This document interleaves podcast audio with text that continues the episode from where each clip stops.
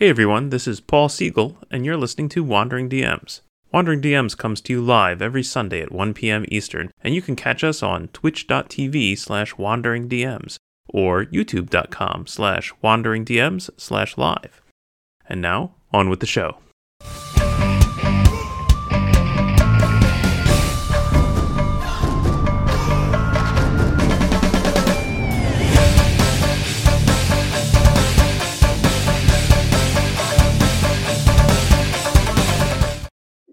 Hi everyone, welcome to Wandering DMs. I'm Paul. And I'm Dan. And on this week's episode of Wandering DMs, we have a very special guest, Mr. Scott Legault, who's chair of the new Rising Phoenix Game Con in Massachusetts next month. And he's also longtime head of Dark Phoenix events in the area. Welcome, Scott. Thanks so much for joining us.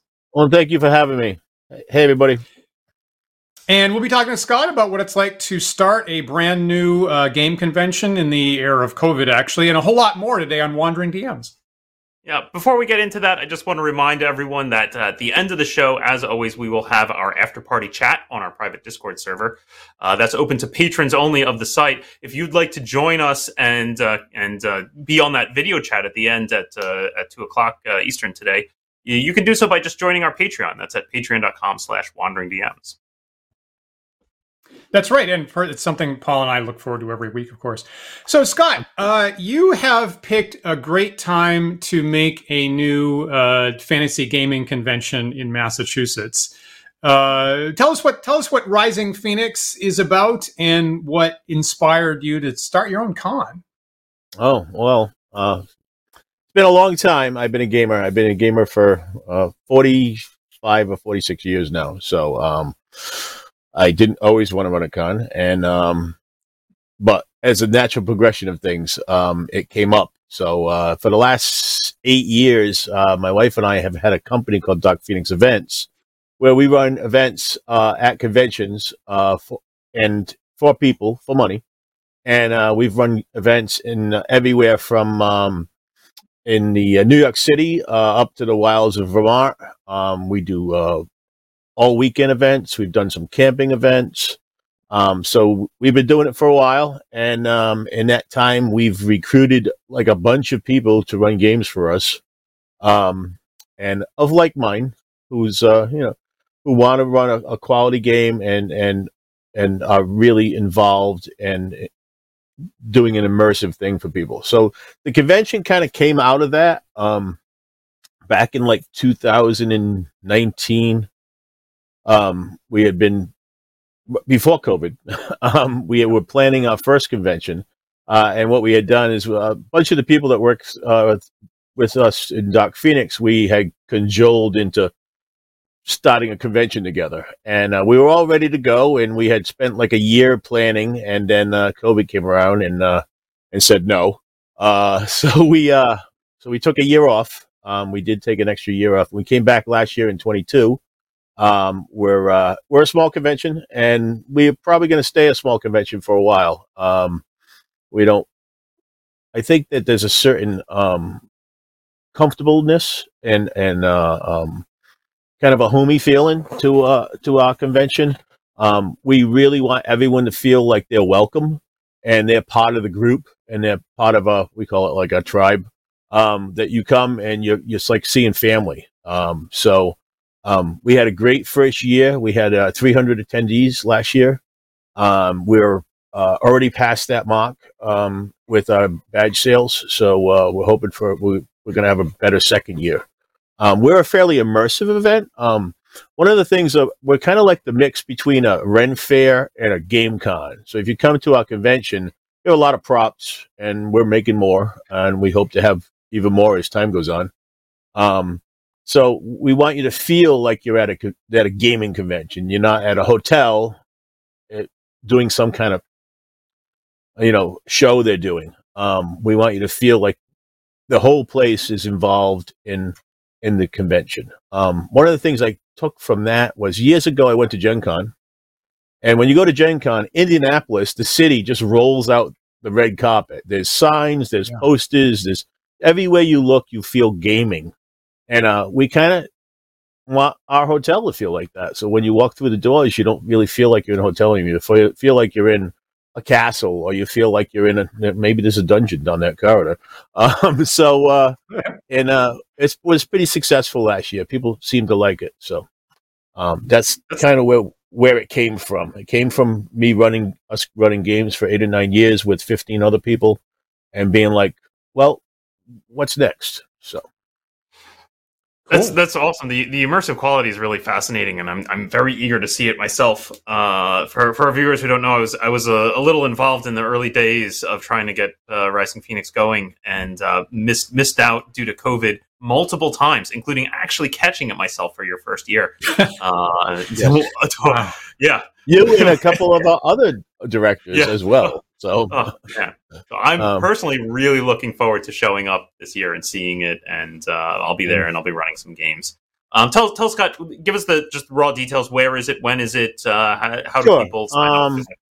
It's um, it is uh, uh, in Milford, Mass, um, right off of 495. Uh, literally, you pull off of 495 and you take a right, and you're in the parking lot. Um, it's at the DoubleTree um, in Milford. Uh, April 21st to the 23rd, um, we start. The registration opens at 6:30 um, Friday morning. If you can't get a badge ahead of time, there will be badges for sale at at the event as well. We do. I will tell everyone that you do that we do have COVID protocol, So you need to bring your COVID card or a copy of it, um, and that is we need to sh- see that you've you've been vaccinated. Um, we feel, uh, and we especially after last year, we were under even more uh, protocols. Everybody masked the entire weekend. This year, um, the only reason they'll be masking is if it, if the CDC in Massachusetts, the Milford area, declares a red zone, then we will also be masking too. But as of right now, it looks pretty good that we're not masks are not going to be required. Although um, we suggest masks. I mean, it is it, it is what it is. Now uh, we have to deal with it and we want to make sure everyone uh, stays protected and you know in the ways that we can so. That's good to be safe and, like uh, that. That's good to hear yeah you know we had a great first year. Uh, we had i mean even though you know running games with a mask on is not ideal. I'll be the first one to say it. Like you get a lot of visual cues across the table. Um, it you it cuts down on all that little like the guy, this guy's helping that guy work on his character. That that's all kind of goes away because you're like can't see people's faces. Um, but it's better than not gaming, and it, it, and it, it's necessary. You, you know, last year we were kind of still in the thick of it. Um, matter of fact, Paul mentioned he got COVID. So did my wife Petra. So she wasn't there. Her sister wasn't there. Um, so yeah, there was there was there was a bunch of people, uh, even attendees that said they got COVID and we refunded their money. So, um, good for you. Good for you. Yeah, you know, uh, well, when we first tried to do this in 2020, uh, we were three weeks away, and uh, COVID came right up and whacked us, and we said, "All right, well, what's the right thing to do? The right thing to do is to pull the plug." And at that point, we refunded everybody the money too. Um, I mean, if you can't come, it's not fair for us to keep your money.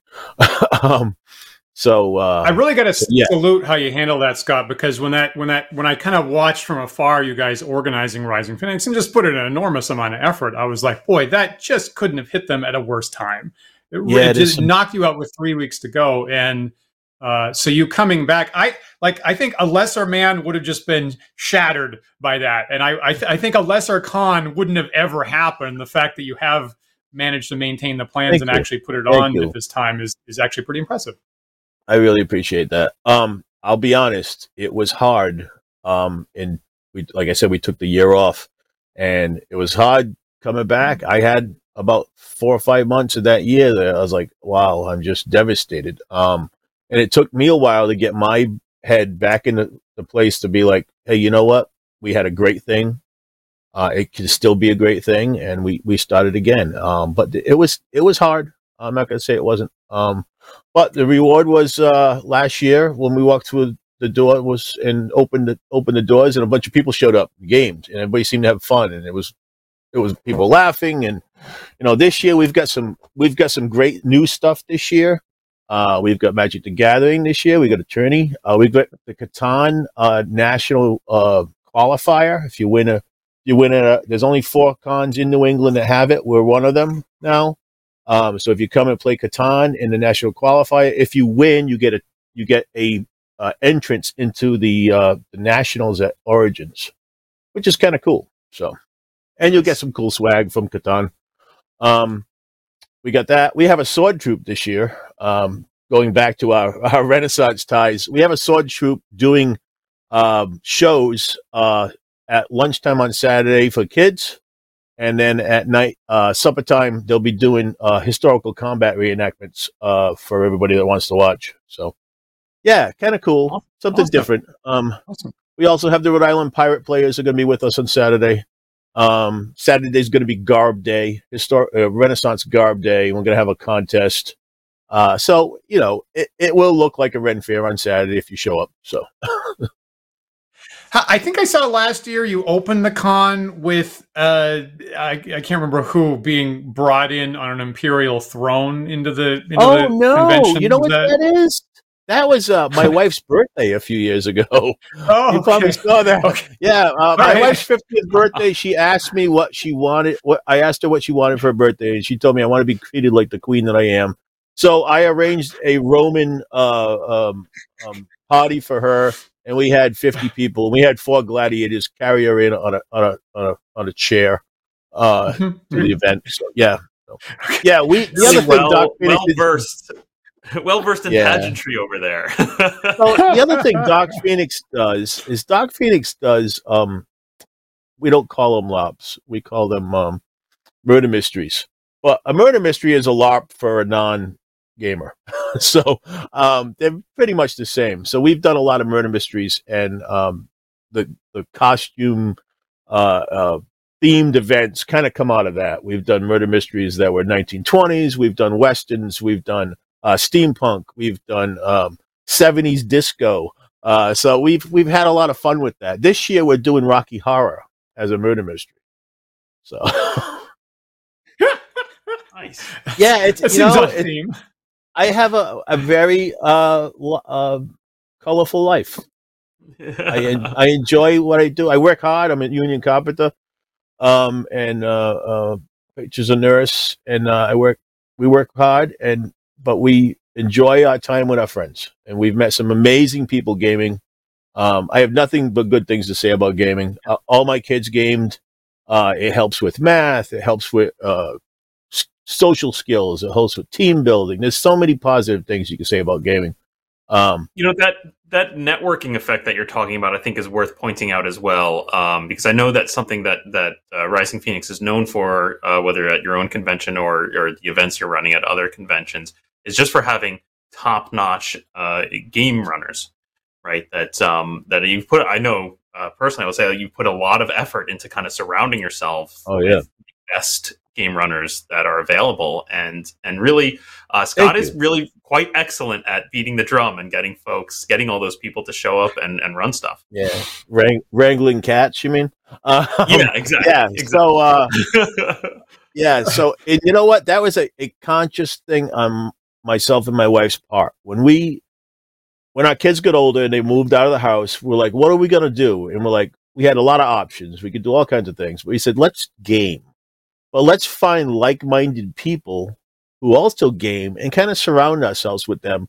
And then from that is what the idea for Dark Phoenix. They said, well, you know, I remember the first uh, GMs that I kind of recruited was was Dave David Clarkson.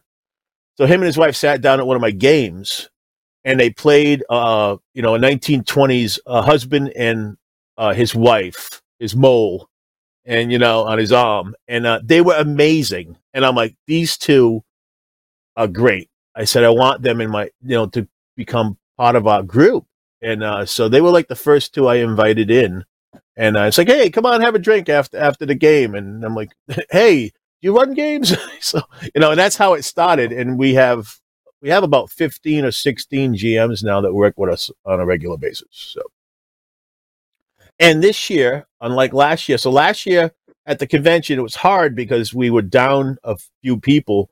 So we didn't really get a chance to, Dark Phoenix didn't, because a lot of Dark Phoenix folks are on the board, didn't get a chance to run a lot of stuff. But this year, everyone uh, that's a GM for Dark Phoenix is running stuff at uh, convention. So you'll also get a chance to get in one of the games. So.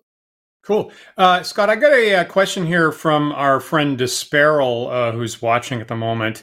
And okay. uh, Disparel is asking, uh, I don't know if I'm going to be able to make it to Rising Phoenix uh, yet, but I was looking at possibly going. With that in mind, is there a way to see the games being run without first buying a badge? I think I might know the answer to that, but I'll let you handle that.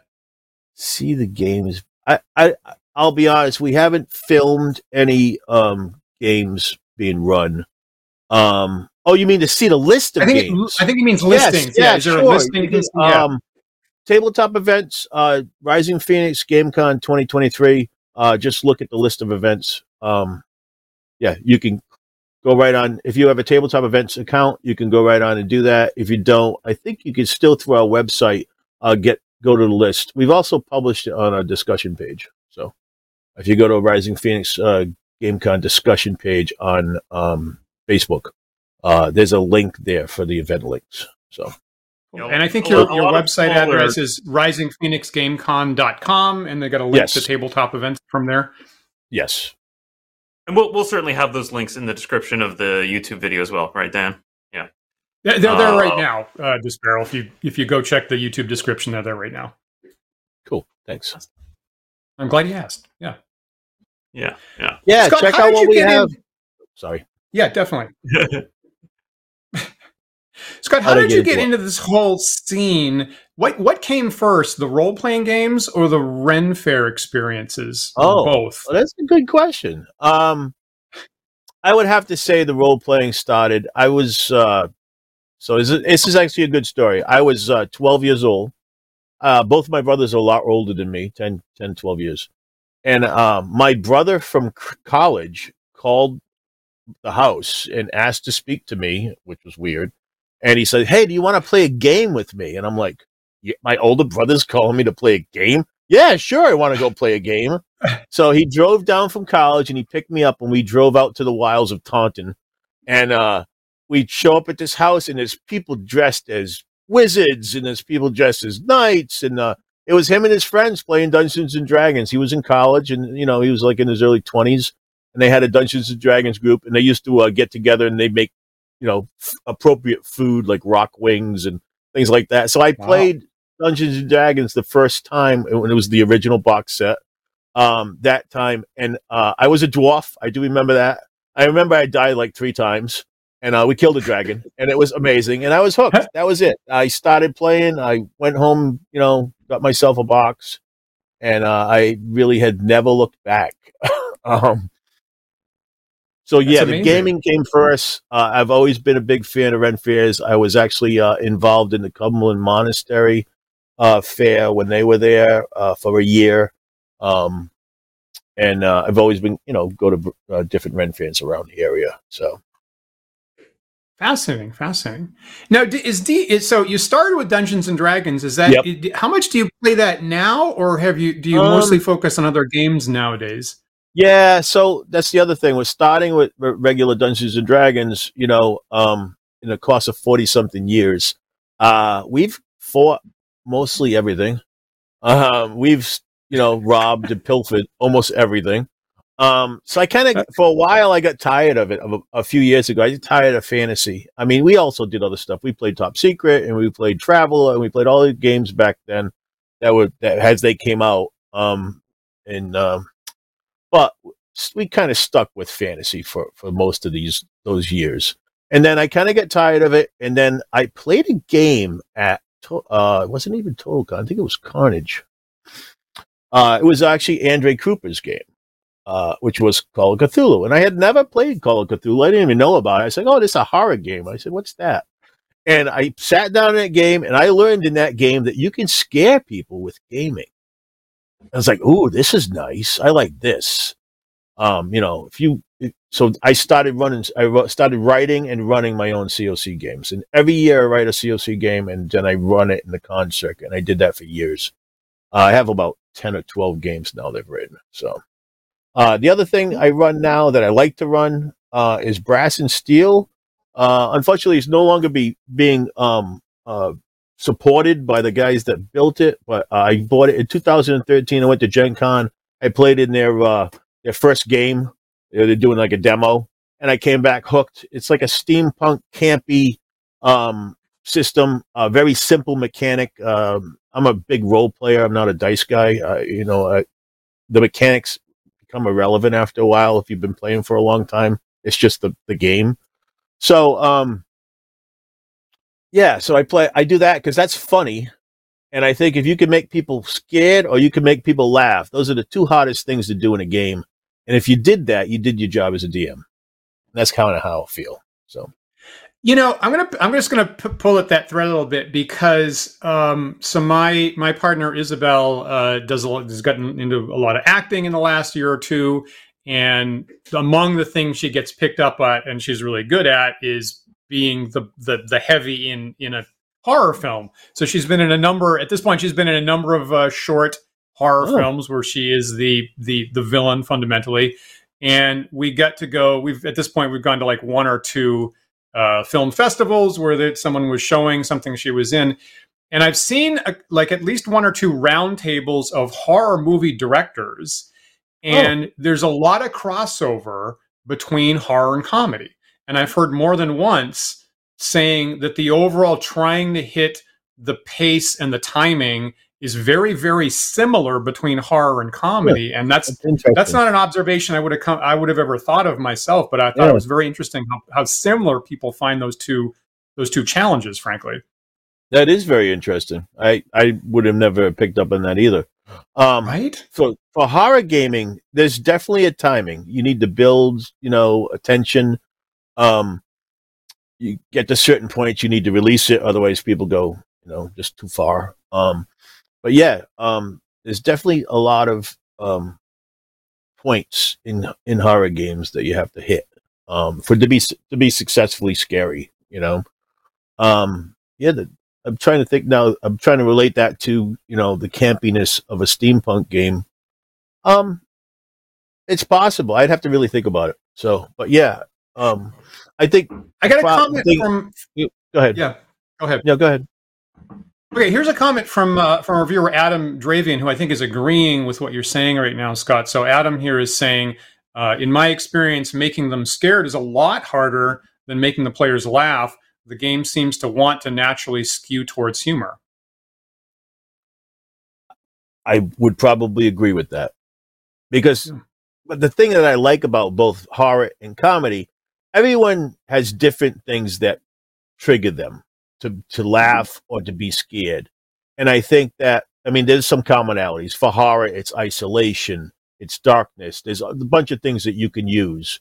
You know, isolation is a big one in COC games. You know, yeah, you've got a cell phone and then all of a sudden you have no signal. That's isolation. Um, it makes the world suddenly a lot smaller for the players, uh, and they become much more immersed in what they're doing. Um, with, with comedy, I find that people's senses of humor can be so very varied.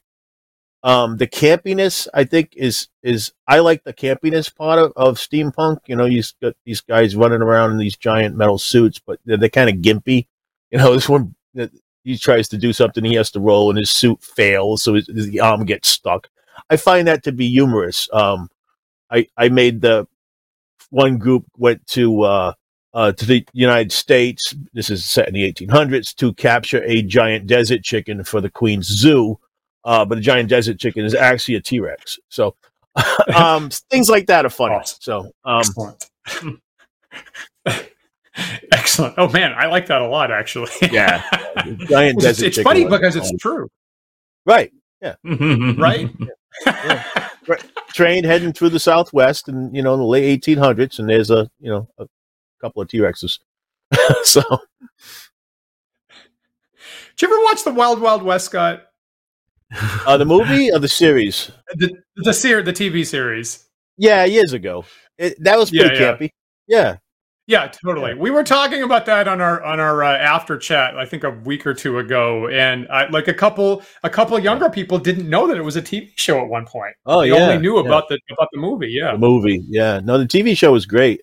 There's a lot of great yeah, old TV right? shows back then. Land of the Lost, uh, Land of the Giants. Yeah. I'm sorry, was was great um, for for information for running games. It's all kinds of crazy stuff in that. You know, they were really small people. Very cool, cool stuff. Yeah. Totally. What what other what are, okay now I'm interested in your tips for because I think it's something I struggle with doing hard. So you so tips for running actually scary horror games. So you mentioned darkness Yeah, and immersion. isolation. What else Um, do you do? And the other thing I do, and actually I'm writing, i if you come to our convention, I'm doing a critical chat on this. We have critical chats, which are basically you sit around a table with five people for an hour and you talk about something that you know about. And I'm going to talk about how to use real life places in gaming to create immersion. Because I write all my games with, with a real life place in mind. Like they're, they're really things that, that happened or were or events that happen. Like I have an event based on the Kursk sinking, uh, the Russian sub back in the late uh, 2013 or so, 14. Mhm. Um, the one went down with all hands, and then the Russians wouldn't go get it. Why? You know, so things like that build immersion. There's an island in in uh, New York called North Brother Island, and it's right off the. You can see it from New York City, and it's out in the harbor, and you can't go there. It's a bird sanctuary. Well, it used to be the Center for Infectious Diseases in New York in the 30s. So there's a story there. Uh, I wrote a game there. So it's, it's a creepy place. Why do they shoo you away? Because it's a bird sanctuary. Is it really a bird sanctuary or is it something else? Mhm. So, Great. so Great, yeah. So, great, So- great. yeah, that's You know, kind I of what I do. I Yeah. find places that I think are interesting, uh, and I write a game, game around them. I think those are good. I, I, I tend not to capitalize on this, but you know, I actually keep a list of uh, topics like that actually that I run into that would be good, potentially horror story games. And it tends not to be what I do myself, but you know, I'll just pitch one that I found yesterday Yeah, because sure. on our Discord server we've been chatting about certain D and D rules, and in for what it's worth, in the first edition polymorph spell, Gary Gygax had an example of uh, polymorphing a mummy into a puppy. And so some of us are debating about like around was that a good idea to include that? And you know, our friend Josh said it's basically making a pun on you know turning all the M's into P's is is what's happening there.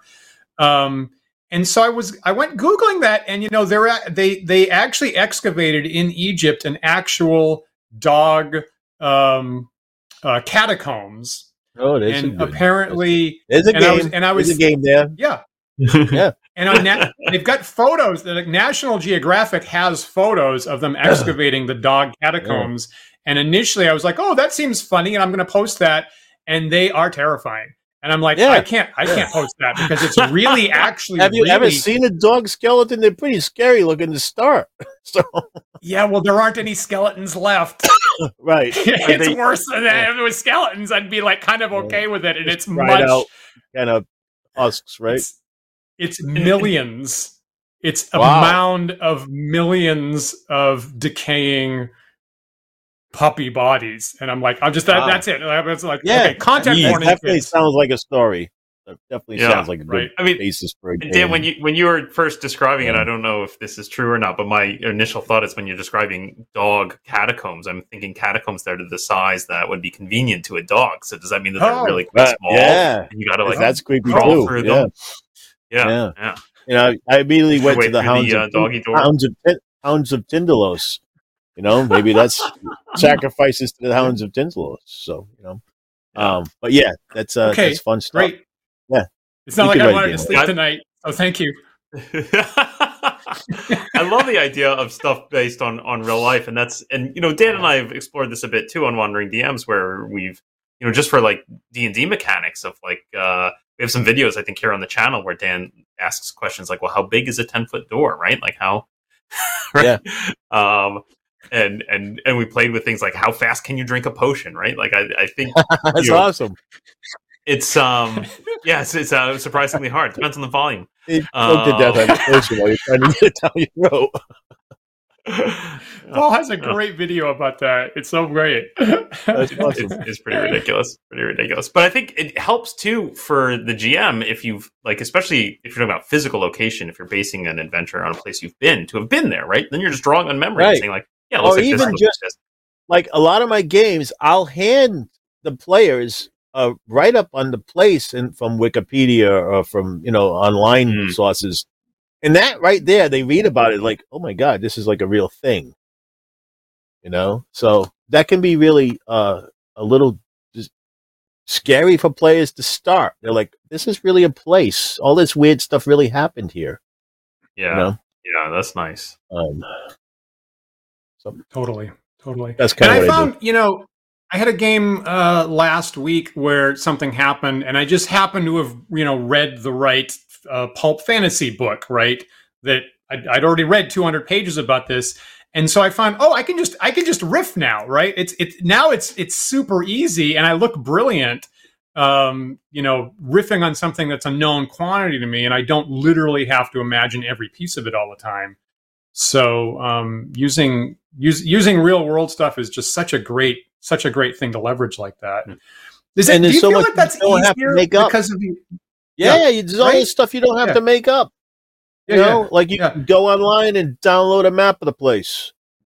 you know, there's And- all this stuff you don't you know- have to look up. So a makeup, on, you know, that takes hours and hours and hours to draw like buildings and this and that, and you can go online and download a map.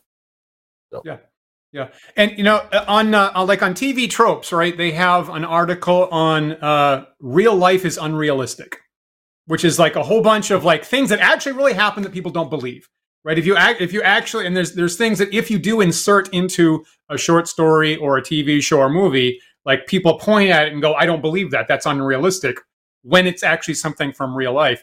So there's been a number of times when I just like pull things out of history at my game and go, well, the culture does this, or here's how we deal with holidays, or something like that. And the players are like, that's crazy talk. How did Dan ever come up with that? Like, and they have to write it down because it's so mind boggling. They're not going to remember or something like that. I'm like, okay, I didn't actually make that up. That's just me restating stuff from history, but okay, I'll take the credit for it. Oh, that's great. That's great. I'm, Yeah, I'm gonna, like I'm gonna with, bring us back to. Um, Oh, yeah. yeah. I'm gonna bring us back to the to the to the convention here that we're that we're here to talk Okay, great. about. Good stuff though. Come Good to the stuff. I'm- I'm, convention. jumping in. Um, um, so I, I'm more than willing to talk to anybody there too. If you have questions about all any of this, come see me at the convention. I'll talk to you for half an hour. awesome. Um, That's I'm the con chair. I can I can get away with it. So um, so definitely like our our background a lot of stuff that we like to, to play together is is largely uh, role playing games and that's kind of what we've been talking about i know scott you mentioned some other stuff like the catan tournament i'm, ki- I'm kind of curious like what other kinds of stuff can folks expect at the convention sure. Um, Um, we have yeah. a full board game library. We actually have Total Con's board game library, and we're actually building our own. So we have uh, we've had a bunch of vendors um, that I wrote to. I wrote to like a hundred vendors, and we received a bunch of games from people. So we're starting our own game library. So we've got some new games. Um, I'm not really a board gamer. Uh, I've played a few. A matter of fact, uh, I played with Paul at the last con we were at. Uh, we played uh, Return to Dark Tower. Is that what it's called? Or Dark Yeah, Tower? yeah. Uh, what a great! I had a Dark Tower, yeah. blast. I had a blast. Um, a so uh, I do suggest if you you've never played that, try playing it. It's fun. Um, but I don't know a whole lot of board games, but we do have people who do. Um, but one of our volunteers this year is uh, Rob Kircher from TotalCon. He's the board game uh, director for TotalCon. He's going to be at our con. Um, so he knows well. He knows more about board games than I'll ever know, and he's probably forgotten more than I know. So um, we'll have a full, full line of board games. There's also a bunch of board games uh, that are slated to be run. You can check that out uh, on this on the TTE page. Um, we have everything from Dune to um, Azul. We've uh, got uh, there's there's tons of them. There's train games. There's uh, all kinds of stuff. So yeah, come come and check out our board games. awesome I think And at then you Total mentioned- Con, I you mentioned the go ahead, Paul. Sorry you mentioned the critical chat so i just want I, i'd love a little Yeah. more little more can you guys give us a little more info on what the critical chats Sure. are So Are I don't think anybody's doing it. well or Yes, we do. We have a full line of panels. We have a panel room, um, and we've got a divert. So I want to make one comment. We have a we're big. Uh, our convention really wants to be uh, a welcoming place for everyone, and I really mean that when I say everyone. Yeah, I am an old white guy. I am not the guy who knows what to say all the time, but the people that do are coming. Um, we've got the gamers are going to be with us uh, out of Boston. Uh, they will be there. Uh, we have an entire diversity panel um, that's going to be with us. Uh, we want to make this a place where everyone feels comfortable, no matter who you are, uh, who you want to be. Um, I wrote, where is it? and this is important. Here it is. I wrote this a while back, and this is kind of sums up my feelings on diversity in gaming. And if you can be anything you want to be in a game, why can't you be what you are? And I really believe that you can come to our, our convention and be what you are, uh, and we will welcome you, and um, and we'd be very glad for you to come and game with us. Um, and I really, really mean that from the bottom of my heart, and all of us do. Um, that's really our tenant uh, that we want to be a welcoming place for everybody. So uh, I just wanted to say that, so because that's important to us. Um, right. And um, what else? You asked me something else. I apologize. Yeah, yeah. I was asking I about off, I went the um, tangent there. So well, I was asking about the difference between the panels and and the critical chats. okay. So the panels are, are a big group of people. Generally, a panel has two or three people on the panel, uh, maybe more. Uh, I think our diversity panel has four or five. Uh, and then the, the room is a bunch of people, like 20 or 30 people sitting in the room listening and asking questions after, you know, at certain points. Um, the critical chats came out of the old German coffee klatsches, which are where you would sit around talking about a book, like a book club. And so we came up, I came this idea from that to be like, so why can't we talk about something gaming related in a small group and see how it goes? I mean, maybe they'll be successful, maybe they won't. We'll find out. We've got 10 this year. Uh, and I've picked like a, but like Allen Hammack, who's coming. He's a big guest this year. Allen's going to do one on how to change CR ratings on the fly, which is very specific. Uh, but Hmm. I'm sure there's a lot of information in there for other people who don't use CR ratings about how you adjust your monsters to different size groups. So if there's a problem, as you know, up or lower them. If the people are kicking everything and destroying all your creatures right away, maybe you need to go up a little bit. Or if you know it's been devastating on the power on the on the party in the first room, maybe you go down a little bit. So, um, but Allen's also good to talk about all kinds of stuff because he's a guy that was there at the beginning. So, Allen, anybody doesn't know Allen Hammack, he was with TSR in the beginning, um, and he wrote the uh, A series, uh, in particular A3, which is one of the most successful modules ever written. Uh, and he'll be there. And if you have the copy of that module, bring it, and he'll cite it for you. So, um,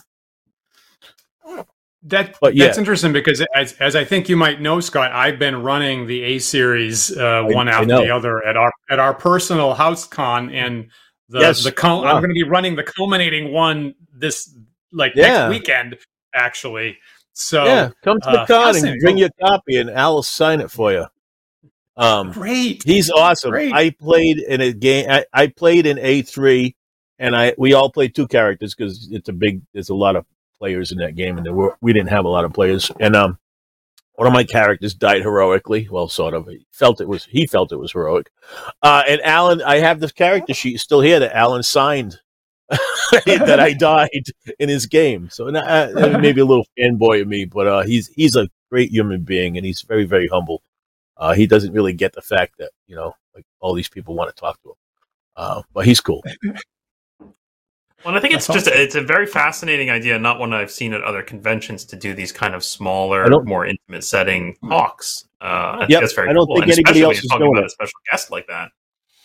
i don't think anybody else is doing it um, like i said that one of the vendors mentioned about having the coffee klatsch kind of thing and i'm like yeah what do we do with that with gaming and that's what it came from so we're going to see how it goes and if it goes well next year we'll have a lot more and uh, like i said we're running them at, at lunchtime and supper time so gms can actually get in them since they're not running games at those times so Mhm. and they're only an hour, and you get a you'll get a drink and a, and cookies or a snack with it too. It comes with something to munch on. So Nice. Cool.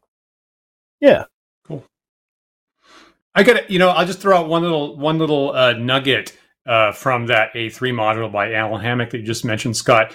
I was on uh, Stack Exchange, I think World Building, I think a couple weeks back actually, and some you know excited young person said, "Here's an idea: Would it be possible to take a Frankenstein's monster and bolt?"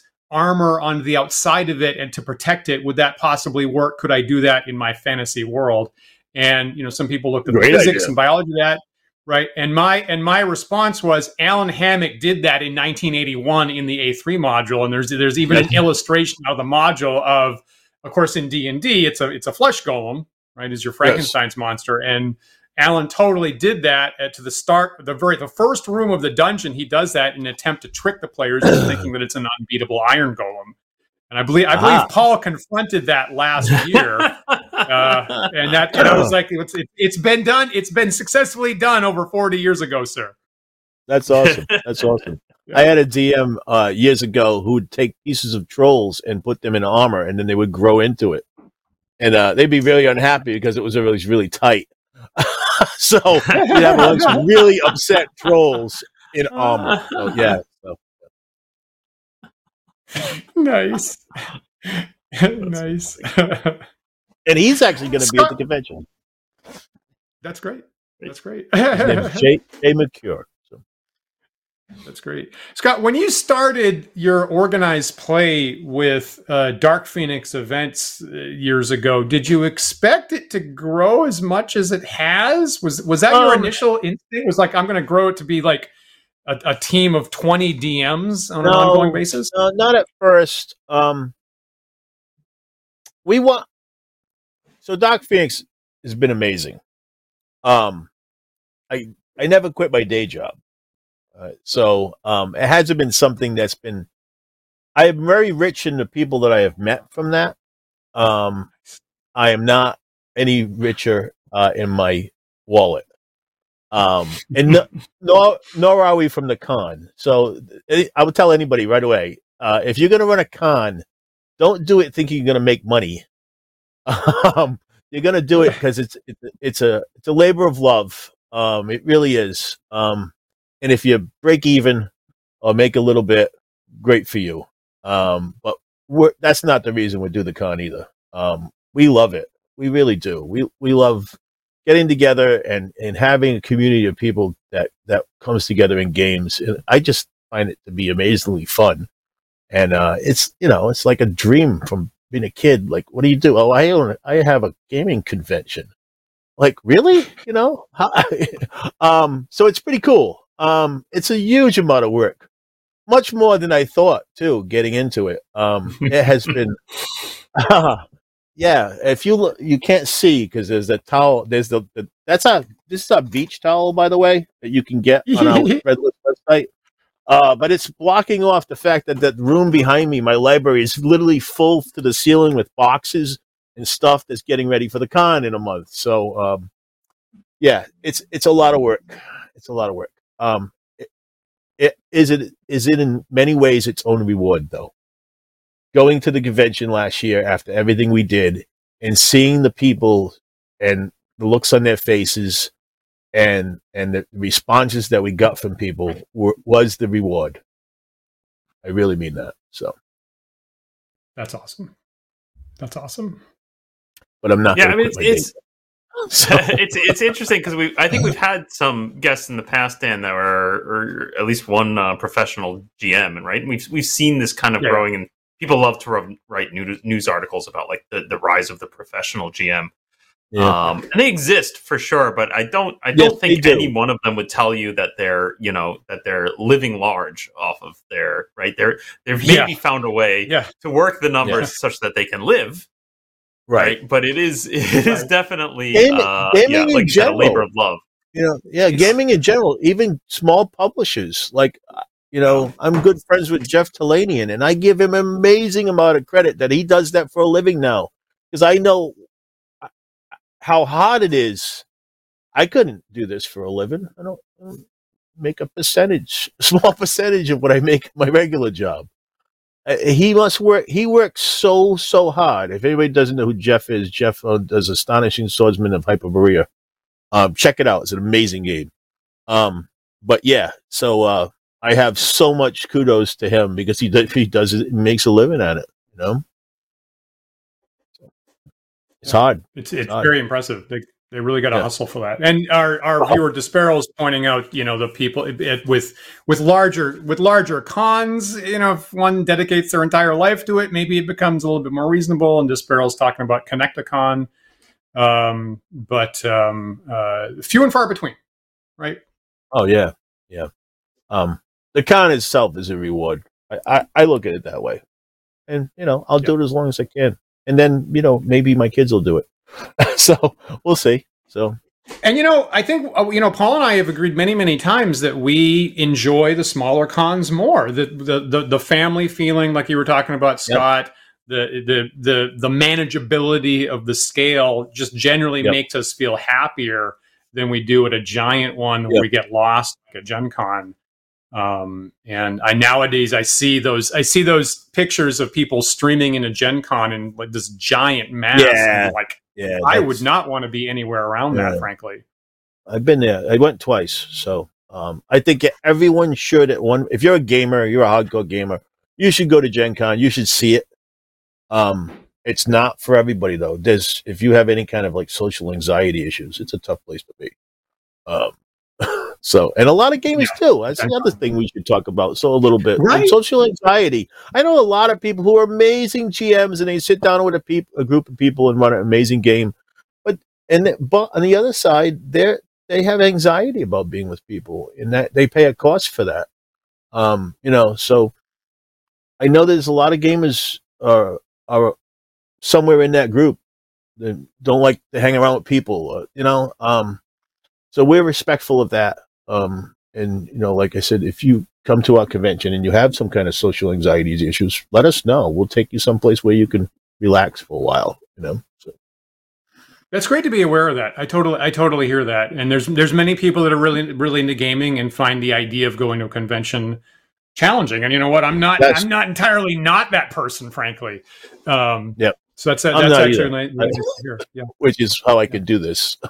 Uh, but we have other people who are in our group who have anxiety, and I'm I'm very very conscious of the fact that they need some time down. So you know. Yeah.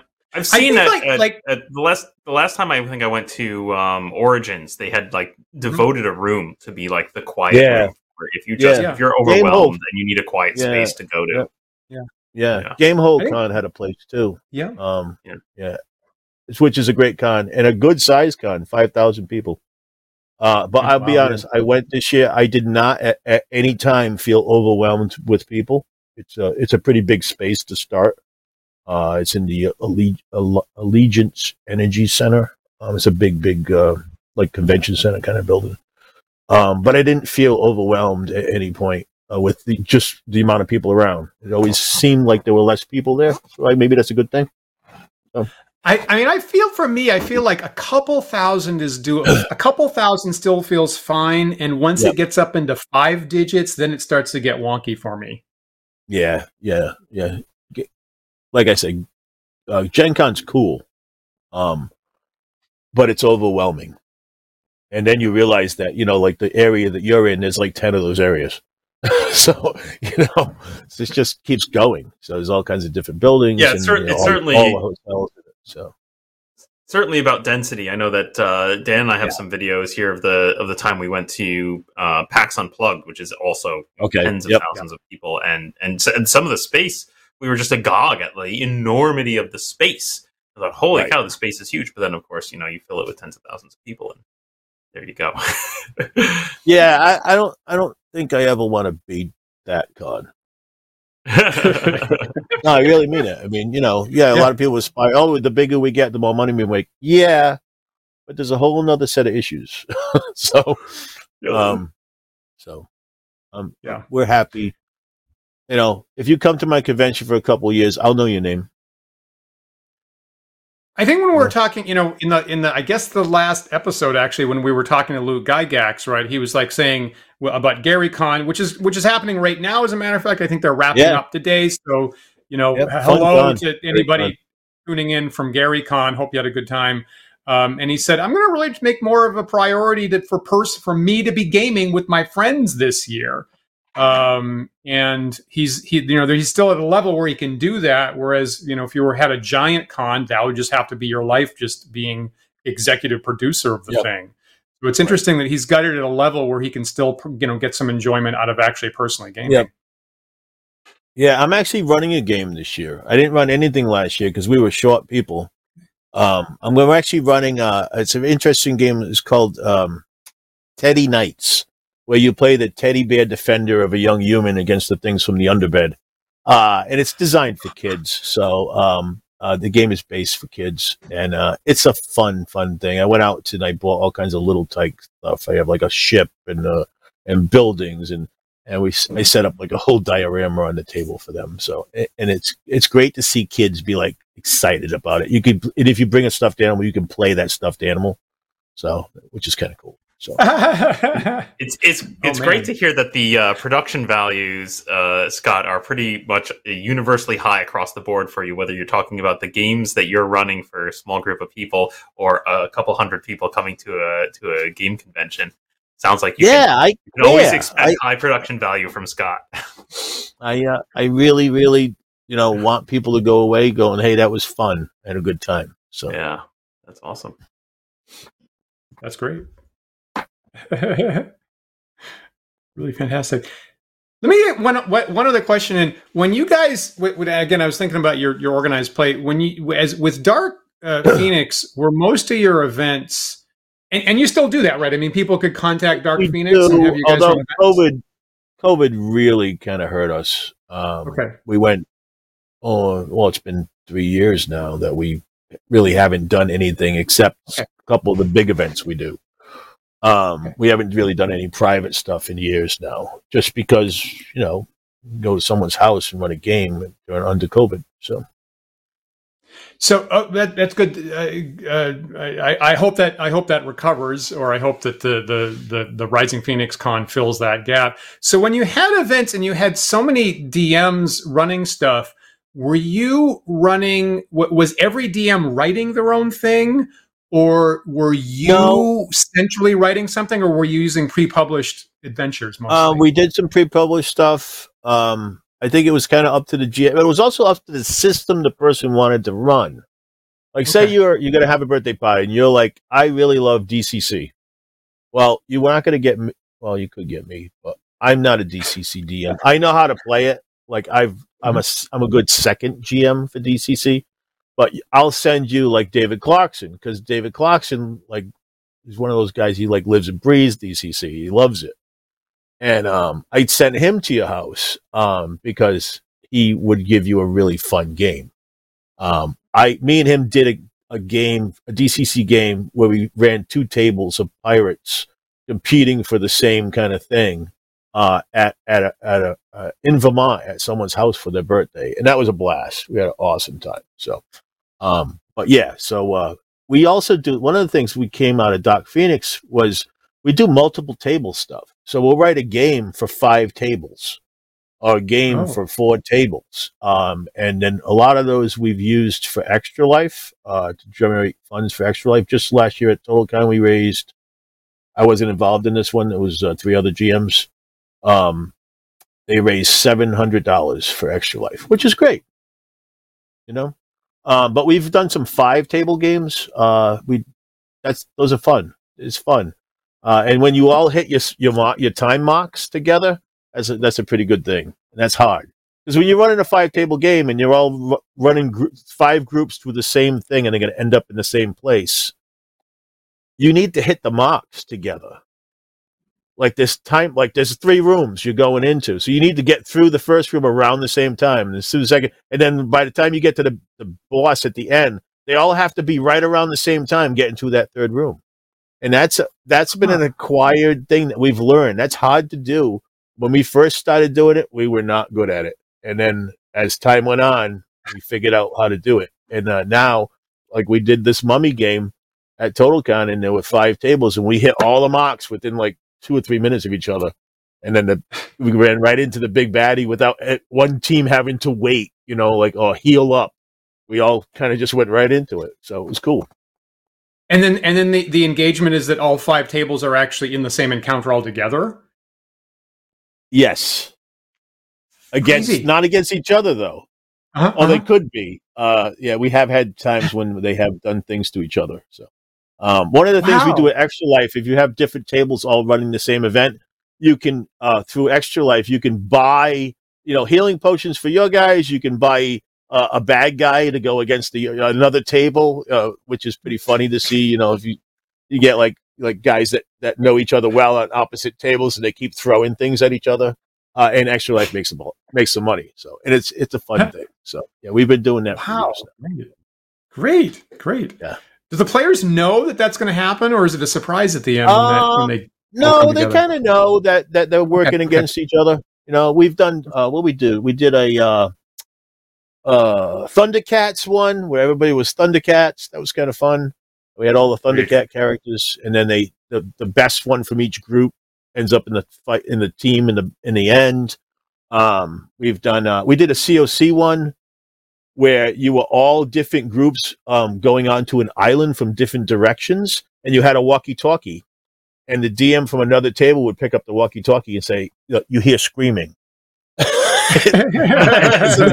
was it was oh, like you hear gunfire. Um and it was that was went really really well. And then at the end of that one we almost had like a LARP style ending when everyone came together and it was like a show. So yeah that was cool.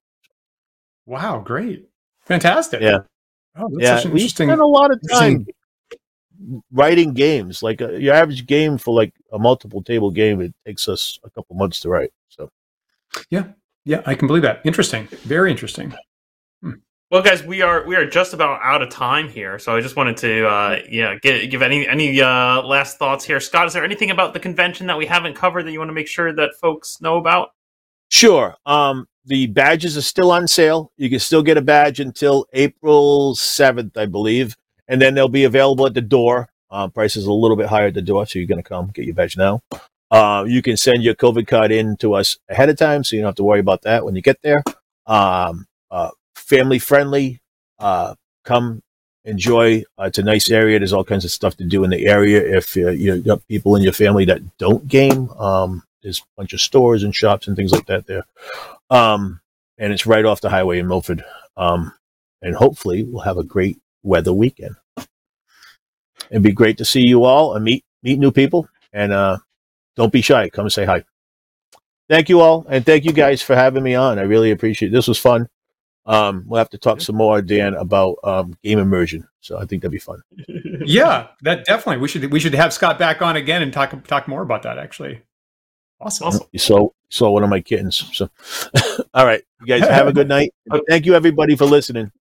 See you at the con. Uh, so, folk, folks, before uh, before we lose you, Scott. Uh, just uh, anybody who has got, uh, if you check out the description of the YouTube video, you'll find the links. Uh, I believe we have links both to the Rising Phoenix uh, site as well as directly to the tabletop events. If you want to go ahead and get your badge right now, it's there. Um, and uh, if you have any questions, anything we didn't cover, uh, please leave us a comment there in the uh, YouTube comments. we'll be happy to address them. Yeah, and uh, before we all go wrangle our respective cats, uh, remember that uh, you can like, follow, and subscribe to us, The Wandering DMs. We are on YouTube and Twitch and Twitter and FaceHub and GitHub and TikTok. And we have the handle Wandering DMs on all those sites. So look for us there and you'll uh, get updates on next time we have Scott and other great guests on. If you prefer to listen to our show in audio only podcast format, uh, you can do so. Those uh, files are available on our website, wanderingdms.com. You can also find us on various podcast sites such as uh, iTunes and Google Podcast and Spotify and Stitcher. If you're listening to this show right now on one of those sites and the, you have the ability to do so, please leave us, uh, rate us, rate the show, review the show there. That helps uh, other users of that site find us, and we really appreciate it. Uh, we really do. And just one more minute before we before we let Scott go here today, uh, we got to thank our patrons who support the show here. And if you'd like to join them, please visit patreon.com slash wandering DMs and you'll see our different tiers. You'll get in our after, live after chat that we have um, uh, right after every show, and we'll be there in about 10 minutes. Uh, look for upcoming stuff. You know, we have other events that we are planning on our Discord server that's coming up. Thursday night, I'll be back with more uh, D&D wargaming with Book of War, and Dan Collins will be back. Um, now, in addition to Rising Phoenix GameCon, uh, this is uh, convention-heavy season for Wandering DMs. So, in addition to Total Con and Gary Con and Rising Phoenix Game Con. Uh, we also have our uh, independent House Con next weekend, actually. So we will be at HelgaCon next weekend. We will not be on. Uh, we'll have sh- our next show will be Sunday, April 9th in two weeks. We'll be reporting on what uh, me and Paul and Scott and all of our close friends uh, do at HelgaCon. Uh, so we'll be on again in two weeks from now. So look for us then. Uh, Scott, thank you so much for making time on Sunday and spending time talking gaming and, and conventions with us today. We really um, appreciate I'm, it. glad you invited me. I am happy to be here. Thank you, everybody, for listening. And uh, guys, it's always good to talk to you. Often. Have a great con. So we are live Sundays at 1 p.m. Eastern Time. So please, please join us again in two weeks for another thought provoking discussion. We'll see you then. Bye, everybody.